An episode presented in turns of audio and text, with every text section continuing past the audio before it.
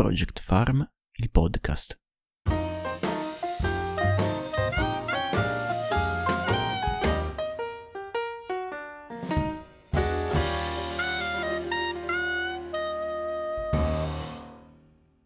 Benvenuti in questo nuovo episodio podcast, io sono Marco e oggi parleremo di contoterzismo.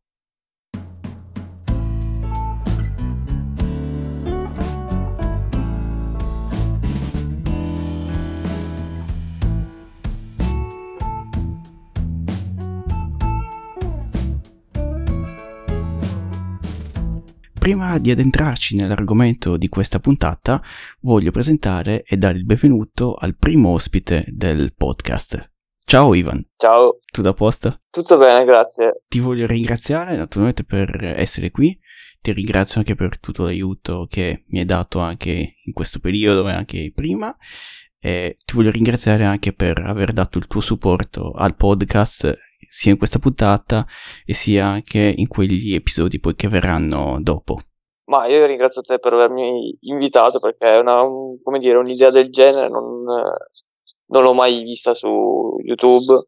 Poi è proprio è una cosa abbastanza interessante dal punto di vista, boh, per chi gli piace l'agricoltura in generale. E poi entrando proprio nei particolari come sto vedendo che vogliamo fare, Boh, deve essere molto interessante. Sì, esatto, l'idea sì, è quella un po' di creare soprattutto un, un confronto anche tra varie realtà, considerando anche, oltre agli aspetti geografici, anche magari quella che è proprio la cultura agricola di una, di una zona. Di che cosa ti occupi tu? Allora, io adesso come adesso lavoro in un'azienda agricola ad indirizzo cerealicolo e zootecnico però io in generale mi occupo soprattutto di un impianto biogas che consiste nel sia come dire gestire l'impianto in sé, ricaricarlo con uh, insilato, rifiuti zootecnici, cioè letame e liquami e poi mi gestisco anche i motori che sono quelli che creano l'energia, cioè energia elettrica e energia termica. Uh, l'energia ele- elettrica viene immessa logicamente in rete e invece quella termica viene riutilizzata dall'azienda ad esempio per scaldare le stalle o per scaldare lo stesso impianto biogas durante l'inverno che non vada sotto una certa temperatura. A proposito di, del riscaldamento invece io ho visto un impianto di biogas che invece eh, riutilizzava l'aria calda per alimentare un, um, un essiccatoio per balle per essiccare il fieno.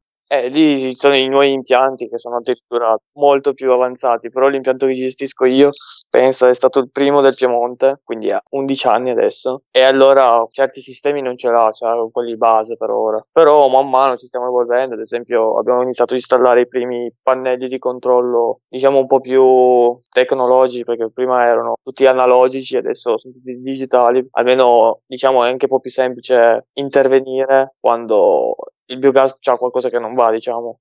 Beh, beh, certo, riesci a controllare, a controllare meglio. Sì, gestisci decisamente molto meglio. Prima dovevi metterti lì, farti dei, calcoli, dei calcolini prima di capire cosa c'era che non andava, invece adesso boh, c'è l'allarme, tac, ti arriva sul telefono, è molto comodo. Il lavoro al biogas è quello principale, quindi che ti occupa tutte, tutte le ore lavorative, o ci sono anche altre, altre attività che, che segui? Allora, il principale è il biogas, cioè se c'è qualcosa che non va al biogas, io devo occuparmi di quello altrimenti gesti- allora diciamo che devo anche aiutare in campagna a, a smaltire i liquami a fare le lavorazioni del terreno come il passaggio del rototerra o aiutare nelle semine perché mi occupo anche di quello. E sì diciamo che uh, durante l'inverno che tipo c'è anche meno da fare mi occupo anche della manutenzione dei mezzi cioè trattori e attrezzi in generale. Quindi a, a 360 gradi praticamente non proprio 360 gradi, ma quasi, perché ad esempio delle stalle non me ne occupo per niente, e ci sono altre persone. Però, diciamo sì, mi occupo abbastanza di tante cose dentro l'azienda, però la, il mio ruolo principale è il biogas. Vedi anche un tuo futuro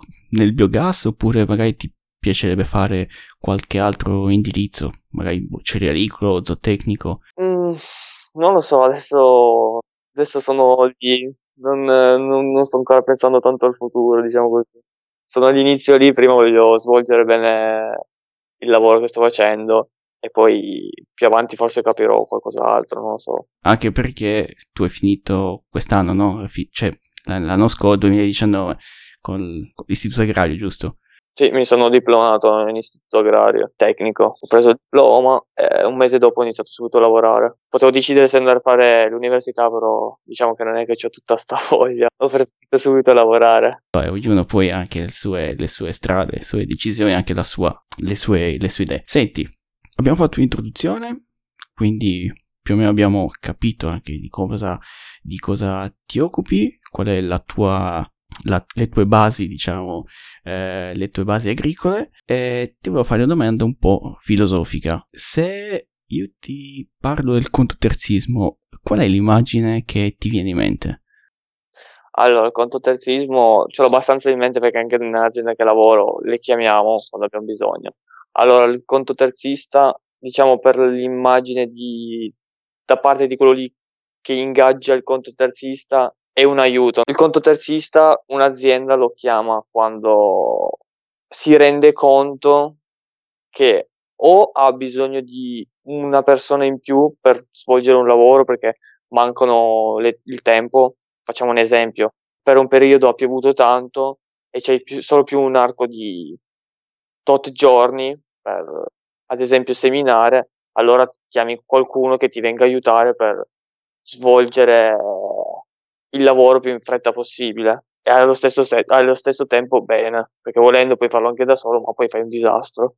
Un altro motivo per cui chiami il conto terzista che ultimamente è molto più usato è perché il conto terzista, diciamo, ha la possibilità, anzi, eh, forse è meglio dire al dovere, di stare sempre al passo con le tecnologie, cioè avere sempre i migliori macchinari perché è il suo lavoro. E allora l'agricoltore tante volte va a chiamare un conto terzista perché non ha la possibilità di acquistare un macchinario che costano, diciamo, hanno i loro costi. E allora per, come dire, fare sempre un buon lavoro, ma rientrarci, va a chiamare il conto terzista. Perché logicamente un macchinario, un conto terzista se lo riesce a ripagare perché la, facendo molte ore lo ripaga. Un agricoltore, diciamo, medio, se non ha una tot superficie o un, un tot bestiame non può ripagarsi certi macchinari, allora interviene il conto terzista.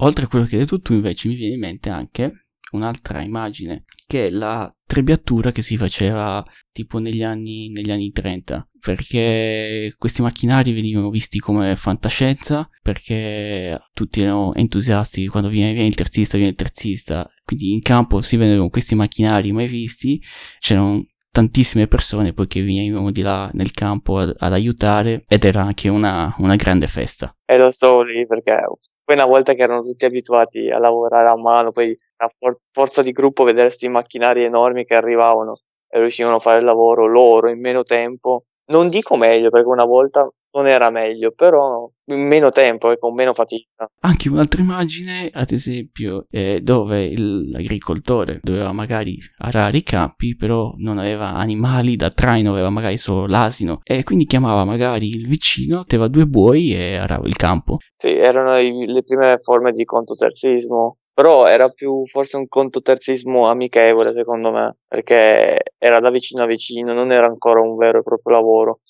Però sì, diciamo che ero nelle prime forme. Una, una componente fondamentale del contoterzismo è anche per capire come mai il contoterzismo sia anche una parte fondamentale della nostra cultura agricola e appunto la sua componente storica. Sia io sia Ivan abbiamo appunto descritto delle immagini che eh, si riferiscono a dei momenti storici della nostra agricoltura in cui appunto il contoterzismo è stato, è stato fondamentale. Ad esempio, appunto, ai primi del Novecento, quando iniziano con le prime associazioni di contoterzisti o le prime, eh, le prime macchine. Poi, ad esempio, appunto i periodi tra le due, due, due, guerre mondiali dove tra le varie crisi, la mancanza di manodopera e la richiesta eh, immediata di, di beni soprattutto agricoli hanno reso necessario una meccanizzazione sempre più profonda e importante a livello agricolo. E quindi queste associazioni hanno dovuto organizzarsi, improntare la propria direzione, proprio diciamo futuro nello, nello, sviluppo del parco macchine e non solo anche a livello di parco macchine ma anche come lavorazioni. Se poi pensiamo anche al dopoguerra e al boom economico con la crescita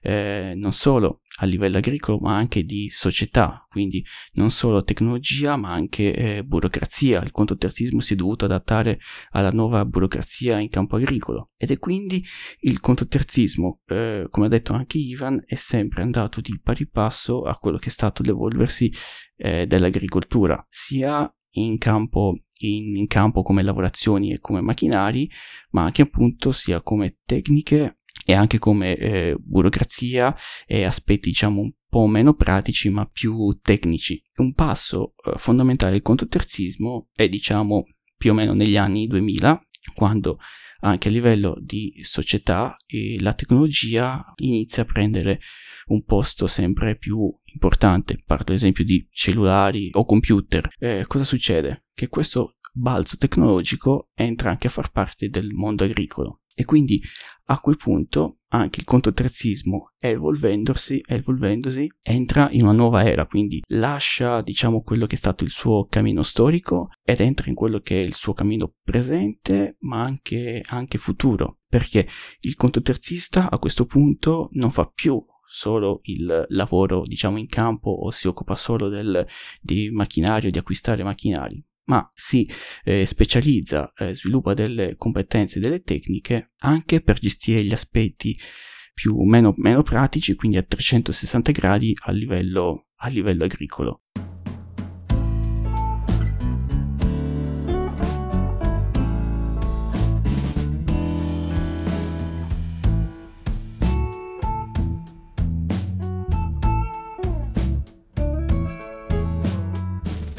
Abbiamo visto quindi quelli che sono gli aspetti storici e l'importanza del contoterzismo nella nostra cultura agricola. Quali sono le figure protagoniste del contoterzismo? Sicuramente la prima figura è quella del contoterzista, mentre la seconda figura è quella di chi ingaggia il contoterzista. Ivan, partendo dalla figura del contoterzista, puoi leggere la definizione che Wikipedia dà del contoterzista? Allora, il contoterzista è in agricoltura un fornitore di servizi agromeccanici e tecnologici ad agricoltori terzi. Svolge dunque una serie di lavorazioni meccaniche, non si limita a fornire la manodopera e mezzi tecnici necessari alla lavorazione, ma anche consigli necessari alla produzione. E questa è la definizione. Eh, io mi vorrei focalizzare appunto sull'ultima l'ultima frase eh, perché un po' riassume tutto quello che ora è stato detto per quanto riguarda l'aspetto storico, ovvero nell'ultima frase si dice che il controterzista non si occupa solo dei lavorazioni in campo, ma si occupa anche di dare tutti quei servizi utili da chi eh, viene ingaggiato per poter portare avanti la propria azienda. Questo secondo me è anche un passo fondamentale per, che rappresenta la figura del contoterzista perché va naturalmente a combaciare con quella che è stata l'evoluzione del contoterzismo, ovvero anche il contoterzista di conseguenza si è evoluto di pari passo a quello che è stato l'evolversi della, dell'agricoltura. Come dicevi te, sei partito da un semplice, tra virgolette, lavoro nei campi, vado magari ad aiutare la persona che ha bisogno, l'amico che ha bisogno, per arrivare a una figura che va ad evolversi, va a specializzarsi sempre di più e sviluppando delle competenze e anche delle capacità proprio per gestire a 360 gradi la realtà in cui si trova. Quindi qua ci viene in aiuto una, una nuova figura che rappresenta il conto terzista, che io l'ho ribattezzata utilizzando un, un, una serie tv americana dicendo agromeccanico is the new conto terzista. Perché questo? L'agromeccanico è la nuova figura del conto terzista. Questo perché l'agromeccanico riassume in sé quello che è stata l'evoluzione del, del conto terzista, quindi dalla storicità delle lavorazioni, quindi la parte meccanica, con la parte diciamo agro che rispecchia tutte quelle che sono le esigenze dell'agricoltura moderna. Ho in testa una figura mit- mitologica che è Cerbero. Praticamente Cerbero è cane a tre teste, sua, eh, nel suo lavoro mitologico faceva la guardia all'ingresso degli inferi. Naturalmente il conto terzista non fa questo lavoro, però come figura rappresenta secondo me quello che è la nuova azienda del conto terzista. Il cane Cerbero ha appunto tre teste, quindi tre personalità che si devono confrontare, che devono, eh, diciamo, vivere insieme per poter adempiere al loro lavoro. E così, secondo me, succede anche in un'azienda contotrazzista dove ci sono tre figure, tre teste che devono collaborare, devono ritrovarsi, devono avere un, un, ideale, devono avere un percorso affinché possano portare avanti non solo la, la, propria, la propria azienda, ma che possano essere anche un punto di riferimento per chi eh, si affida ai loro servizi. E queste tre figure sono la manodopera, quindi diciamo gli, i dipendenti, gli addetti alle lavorazioni, l'agronomo e l'imprenditore agricolo. Un altro aspetto poi in comune che hanno Cerbero e l'azienda del conto terzista è appunto la figura stessa, ovvero pur avendo queste tre teste, entrambe rappresentano un'unica figura, quindi un unico cuore e un unico obiettivo. La manodopera e l'agronomo per me sono le teste di sinistra o di destra del, del cane, mentre la, l'imprenditore agricolo per me è la testa, la testa centrale, quello che diciamo deve mediare fra tutte queste tre personalità affinché appunto possa portare avanti il proprio lavoro. Per quanto riguarda la prima testa, cioè la manodopera, questa è importante non solo perché va a fare la lavorazione presso l'azienda cliente, ma perché in quel momento, oltre a rappresentare l'azienda del conto terzista, in lui, in questa figura, sono affidate, sono date tutte le aspettative del cliente. Quindi il giudizio del, dell'azienda cliente si baserà sul lavoro che il conto terzista farà in campo. Senti Ivan, per quanto riguarda la manodopera, chi ingaggia, ad esempio come te, il conto terzista, che cosa si aspetta dal lavoro del conto terzista? Cioè, quali sono le tue valutazioni, cosa noti quando loro vengono eh, a lavorare, o cosa ti aspetti? Allora, se io ingaggio un conto terzista, allora mi, mi aspetto che mi arrivi una figura preparata prima di tutto e che sia anche migliore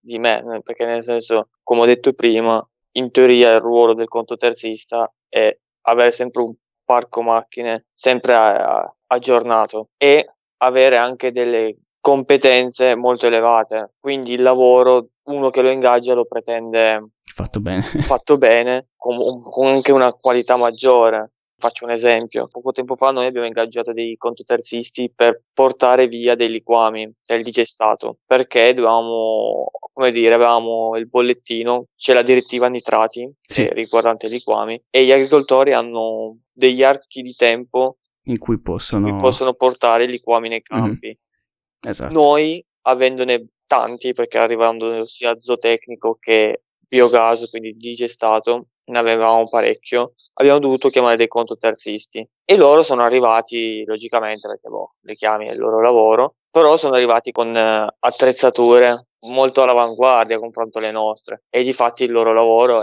in certi casi era anche migliore del nostro. E appunto abbiamo chiamati per svolgere il lavoro più velocemente e anche in modo migliore. Un altro esempio del conto terzista è la semina, quello lì è un classico, soprattutto per il mais ultimamente perché lì adesso c'è la, la, semina di precisione, logicamente più il mais è ben, pre, ben seminato, meglio è. Altri esempi, chiamare il conto terzista per fare per il passaggio del trampolo, non so se sapete cos'è. No. Sarebbe il macchinario per uh, passare l'insetticida sopra il mais, quello lì che si alza. Da noi lo chiamiamo il trampolo, che si alza. Sarebbe come si chiama in modo... Sì, tipo il, il, tipo il Fend, tipo la Pantera, no? Esatto, sì, della, dell'Amazzone. E quello lì è l'esempio classico perché un, un, un, agricoltore non va a comprare un macchinario del genere per uh, poca terra, chiami il conto terzista ed è meglio. E lì è proprio l'esempio lampante. Poi c'è la trebbiatura e la trinciatura, lì sono altri esempi anche abbastanza importanti. Sulla trinciatura, ad esempio, a me è venuta eh, un, in mente una cosa dalle mie parti, in, in Sardegna, ad Arborea, è praticamente un mini mini Veneto, quindi la trinciatura e soprattutto l'insilato di mais per, per le vacche è, un, è molto importante. E di là ognuno chiama un terzista poi di riferimento perché dicono ma io il trinciato lo voglio tagliato così, lo voglio un po' più fine, lo voglio eh, fatto, fatto così e quindi ognuno poi ha il suo terzista di riferimento perché dice no quello me lo taglia meglio. Quella è anche una cosa molto discussa perché c'è sempre il conto terzista, perché come, come, sempre c'è il conto terzista che tratta molto meglio i, i suoi macchinari, cioè fa manutenzione, poi le aggiorna, se non vanno più bene le cambia e poi c'è sempre il conto terzista che invece rimane indietro. E comunque sì, come hai detto te, ci sono qua per la trinciatura molta gente fa attenzione al conto terzista, cioè al macchinario che arriva, che sarebbe la trincia, per come taglia l'insilato, ma lì più che l'agricoltore in sé è l'agronomo che interviene proprio a guardare, perché in base alla dimensione dell'insilato che viene sminuzzato, c'è una diversa, perché la vacca è composta da quattro stomaci e per digerire lei rumina, difatti il primo stomaco è rumina. Se noi gli diamo pezzi troppo piccoli, lei non rumina, cioè non, non si mette in moto. Ecco, non, non, si mette in moto, diciamo così. E la vacca ha poi problemi nei, nei, negli altri stomaci. E invece se, c'è proprio una misura perfetta. La misura perfetta sarebbe 2 cm, però logicamente non è che la trincia può farle perfette. Ecco, il ruolo dell'agronomo è quello, intervenire sui particolari. Poi c'è l'umidità, anche, boh, anche se il mais è malato, in base a quello trincia anche in modo diverso, perché se il mais ad esempio prende una certa malattia, perde anche la, consisten- la consistenza la pianta e allora lì tocca al conto terzista cambiare il metodo di trinciatura. Lì sono piccolezze, però... Che ti aspetta eh, dal conto terzista o da una figura, diciamo... Preparata. Esatto, preparata che hai chiamato apposta. Ha introdotto l'agronomo, l'altra testa, diciamo, del, dell'azienda del conto terzista. Che cosa fa l'agronomo? Qual è l'aiuto che dà l'agronomo a, a un conto terzista? Come hai detto te, una volta l'agronomo non esisteva, non esisteva proprio come figura, era entrata negli, nel, negli ultimi tempi e diciamo che anche gli agricoltori lo stanno accettando ultimamente perché non è mai stato accettato. Vero. Questo l'ho, l'ho, notato, l'ho notato anch'io. Perché sì. l'agronomo boh, arrivava lì, ti diceva parole al vento per un agricoltore normale e quindi non era ben accettato. Adesso, ultimamente, perché boh, diciamo con l'introduzione della scuola obbligatoria, quindi anche i figli degli agricoltori andando a scuola, diciamo che c'è stato un'accettazione. Ecco, un'accettazione. Gli agricoltori cominciano a prendere coscienza che quello che dice in realtà è anche vero, non sempre, ma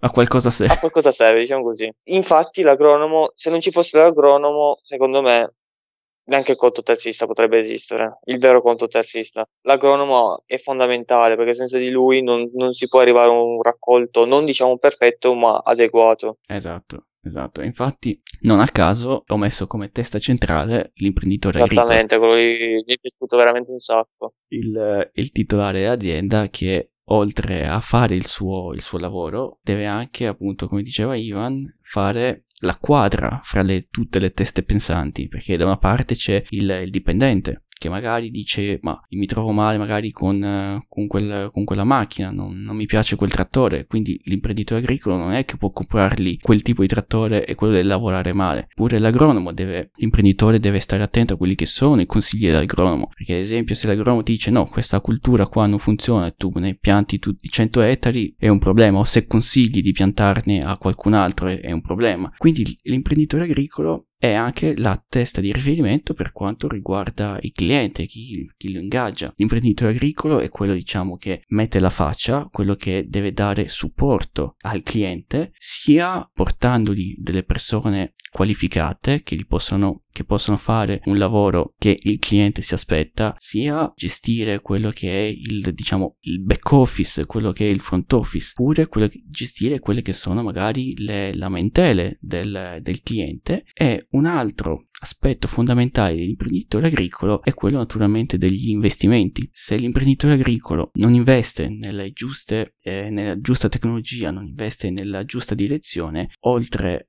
a rovinare la, la propria azienda, naturalmente rischia poi di rovinare anche quella che è la sua realtà, la, la, sua realtà agricola, perché naturalmente il cliente si basa sulla, sul tuo servizio, quindi di conseguenza ne, ne subisce tutte quelle che sono anche le conseguenze di qualcosa quando va male. E quindi io vedo appunto il nuovo imprenditore agricolo che gestisce le due figure, la manodopera e l'agronomo per appunto andare in una direzione che è quella appunto più, il più possibile verso, verso il futuro della, della, propria azienda. Quindi l'imprenditore agricolo è quello che fa, quello che prende le giuste decisioni per poi il futuro della propria, della propria azienda. Sul conto terzista vorrei concludere utilizzando anche le tue parole Ivan, dicendo che appunto il conto terzista in questa agricoltura moderna secondo me ha una grossa responsabilità, perché eh, con le proprie capacità sia in campo, con le lavorazioni, sia a livello gestionale, può garantire sviluppo e innovazione non solo alla propria azienda, ma anche all'azienda, suoi clienti, quelli che segue, in quanto condivide con loro appunto tutta questa innovazione che altrimenti magari non potrebbe essere utilizzata da, eh, da tutti.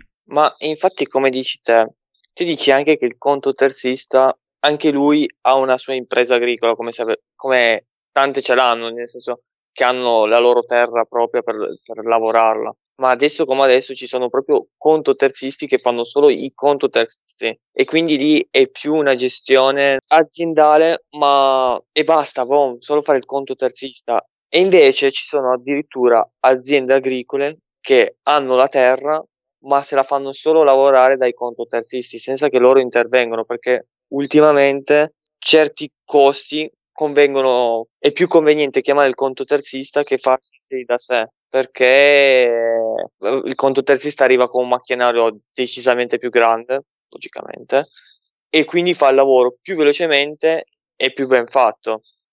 E a costi, e costi accessibili. E, co- e, a costi accessibili, senza che tu devi andarti a comprare quel macchinario lì e spendere capitali che non ti rientreranno mai, anche perché con i prezzi che ci sono adesso in agricoltura, se non punti sulla qualità e quantità, perché in Italia si parla solo di qualità, ma c'è sempre bisogno anche della quantità, secondo me.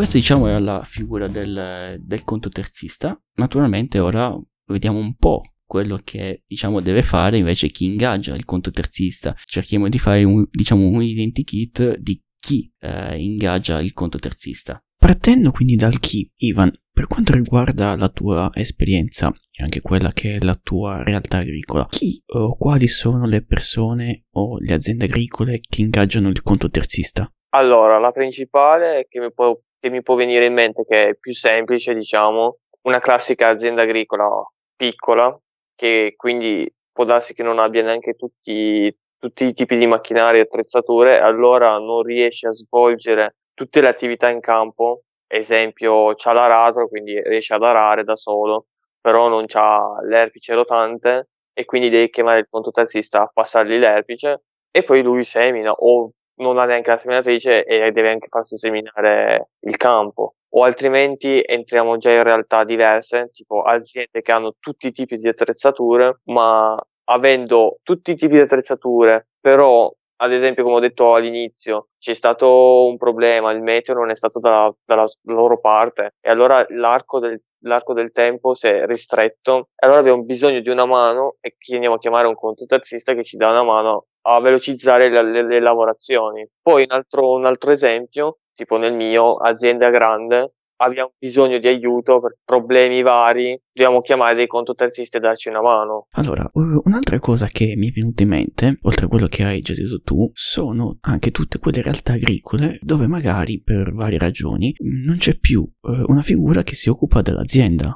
Esatto, e con questo mi è fatto venire anche in mente un'altra cosa. Oltre a quello lì che ti dicevi perché abbiamo ad esempio il nostro nonno che non ce la fa più e allora e noi tipo facciamo un altro lavoro però chiamiamo un conto terzista per aiutarci. Questo mi ha fatto venire anche in mente la gente, i giovani che aprono aziende nuove però non hanno subito la possibilità di acquistare macchinari però devono, come dire, per far andare avanti l'azienda hanno bisogno di fare certe lavorazioni. Allora cosa fanno? Chiamano un conto terzi. In base alla tua esperienza, c'è una lavorazione che viene richiesta ad un conto terzista più spesso delle altre? Allora, la principale che mi viene in mente è la trebbiatura e la trinciatura, perché allora lì entra sempre in ballo la questione dei costi e del rientrarci, perché logicamente acquistare una, una mietitrebbia e una trincia ha i suoi costi molto elevati e poi prima che rientrano ce ne vuole. Poi altre lavorazioni che ultimamente sto vedendo che intervengono molto i controterzisti è la semina, perché adesso con la questione della semina di precisione, con i calcoli metro per metro, le aziende non possono subito permettersi certi macchinari e allora fanno affidamento sui controterzisti e la semina è molto importante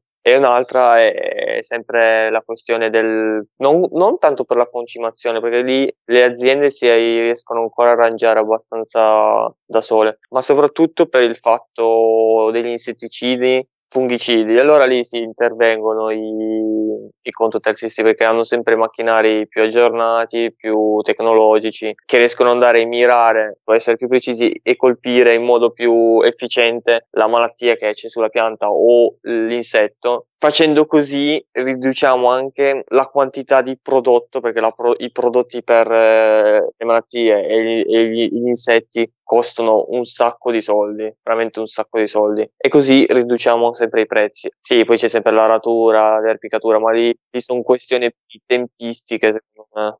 Allora, abbiamo individuato e capito chi è e cosa chiede chi ingaggia il conto terzista, ma tutto ciò può magari generare degli attriti o delle incomprensioni con il terzista, ad esempio magari quando un campo è lavorato da entrambi? Allora, attriti logicamente ci sono perché sono due figure, quindi ci sono due punti di vista. In generale il conto terzista non si lamenta mai perché il suo lavoro è venire lì e fare quello che tu gli chiedi. Lui è pagato per fare quello. E allora non c'è quasi mai una lamentela dalla parte del conto terzista. Invece dalla parte del, di chi lo ingaggia è molto più probabile avere una lamentela perché tu logicamente pagando pretendi un certo tipo di lavoro. Anche perché diciamo un conto terzista lavora in tante aziende, quindi ha diversi punti di vista perché uno vuole che tu lavori a una tot profondità, l'altro ne vuole un'altra. Magari tu arrivi che pensando che, quel, che quella persona lì voglia che tu lavori nella stessa profondità dell'altra, ma invece non è così. Infatti, prima che il conto terzi, il conto terzi si metta a lavoro, di solito si parla e si spiega proprio bene bene cosa vuoi avere in cambio, nel senso come vuoi avere il lavoro fatto. Bisogna sempre fare un po' attenzione, soprattutto il conto terzista deve fare attenzione a, a chi va a lavorare al terreno, perché i campi non è che si lavorano a caso, ogni campo ha un suo inizio e una sua fine. Se tu lo prendi al contrario, rischi di fare disastri. L'esempio più classico, perché lo sto facendo anche in questi giorni, allora mi viene subito in mente, è quando vai a spandere i liquami. Tu non puoi andare a spandere liquami a caso, perché sennò rischi che poi dopo i liquami colino al contrario e poi tu te le trovi sotto le ruote. Allora lì rischi di fare disastri in campo e in strada. Poi un altro esempio è anche il passare l'erpice non puoi passarlo a caso perché poi dopo se tu lo passi malamente dopo hai problemi nella semina perché l'erpice fa dei, dei microsolchi che poi con la simmetrici si vedono e ci sono dei ristagni idrici. E allora come dico io il campo c'è un inizio e una fine e il conto terzista deve saperlo perché lui logicamente arriva lì la prima volta non può saperlo. Pro- ci prova poi può darsi che fa dei pasticci. Invece se ci vai assieme lo spieghi è meglio. Ecco abbiamo visto quelle che sono le dinamiche principali tra chi ingaggia il conto terzista e il conto terzista stesso. Un aspetto fondamentale in tutto questo è che ingaggiando il conto terzista io come azienda che ingaggia il conto terzista ho la possibilità, a prescindere da quelle che sono le dimensioni stesse della mia azienda, di portare ed usufruire nella mia realtà agricola di tutta la tecnologia, le competenze e l'innovazione di cui dispone il conto terzista e di conseguenza trarne un miglioramento. Sì, esatto, perché eh, logicamente con un conto terzista, come abbiamo detto prima, essendo che lui sta sempre al passo coi tempi, ha sempre tecnologie all'avanguardia, riuscirà sempre a farti un lavoro migliore di quello che fai te. Poi ancora se tu non hai i macchinari e sei obbligato a chiamarlo, è logico che sei costretto a far così, perché essendo che sei all'inizio non puoi permetterti il macchinario, allora chiamiamo il conto terzista e di conseguenza sì, come sempre, perché paghi, pretendi sempre un lavoro ben fatto. Senti Ivan, prima di salutarci vorrei farti una domanda un po' provocatoria. Si è parlato di tecnologia, nuove figure, evoluzione dell'agricoltura, ma quindi spariranno le figure del contadino e dell'agricoltore? Allora, del contadino secondo me è già scomparsa. Forse, forse ci sono ancora i nonni, che, però in privato, non, non, non chiamiamolo più aziende. Il contadino secondo me è scomparso. Dell'agricoltore no, perché come ti ho detto prima, secondo me l'agricoltore è un imprenditore, quindi non, non per forza non, non, deve essere lui a lavorare il terreno, l'importante è che lo gestisca. E allora quindi secondo me l'agricoltore non scomparirà. Si evolve e si adegua penso che abbiamo diciamo affrontato tutte almeno le tematiche principali del contoterzismo, abbiamo visto un po' anche di dettagli, anche un po' di aneddoti per quanto riguarda il contoterzista e King Aja, quindi io spero che l'argomento di oggi vi sia piaciuto, che possa anche dare delle, degli spunti e riflessioni. E naturalmente ringrazio Ivan per aver partecipato io ringrazio te per avermi invitato perché mi è, piaciuto, mi è piaciuto veramente discuterne di questo argomento qua. E noi ci sentiamo nel prossimo episodio podcast.